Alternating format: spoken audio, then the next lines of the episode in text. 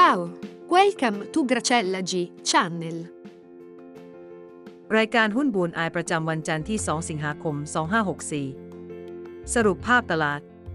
กรอบหุ้นยุโรปค่อนข้างแคบมาไปไหน คงมีแต่หุ้นสหรัฐที่ยังอยู่ในแนวโน้มขึ้นแม้เริ่มแผ่วให้เห็นบ้างแล้ว หุ้นไทยมาแดงลึกตามคำที่ขอไว้กระแทกลงไปอีกวัน 2 วันแรงๆ เพื่อจะได้เปิดอัพไซด์ชักชวนให้นักลงทุนใส่เงินอีกครั้ง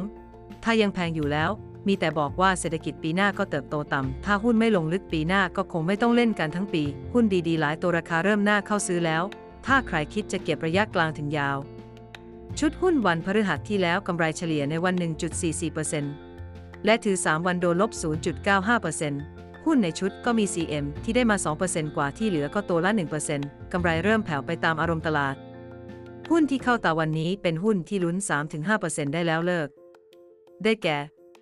ไม่มีเลยตั้งแต่ทำมาครั้งนี้เป็นอครั้งแรกที่สัญญาณหุ้นบวกไม่มี สะท้อนอารมณ์ตลาดได้ดีมาก ถ้าจะเอาหุ้นลบเพื่อขายช็อตก็มีเยอะมาก แต่ละตัวพร้อมที่จะพุ่งทิ่มหัวลงน้ำเห็นรายชื่อหุ้น โดดลงเหวเหล่านี้แล้วตกใจ เพราะมีหุ้นใหญ่หลายตัว ถ้าตามคาดเปิดมาวันจันทร์คงโดนแรงโน้มถ่วงลากลงหนักแน่ ปกติโมเดลหุ้นจะทำสิ้นวันตอนเย็น อย่างครั้งนี้ก็ทำเย็นวันศุกร์เพื่อเตรียมเทรดวันจันทร์ มีแอบสงสัยว่าหุ้นจะไม่เด้งเลยหรือไง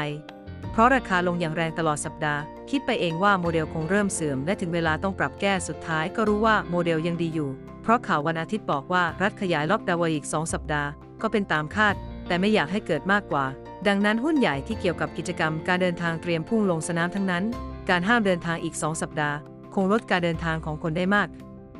ดาว่ารอบนี้สถาบันเทหุ้นออกก่อนแล้ว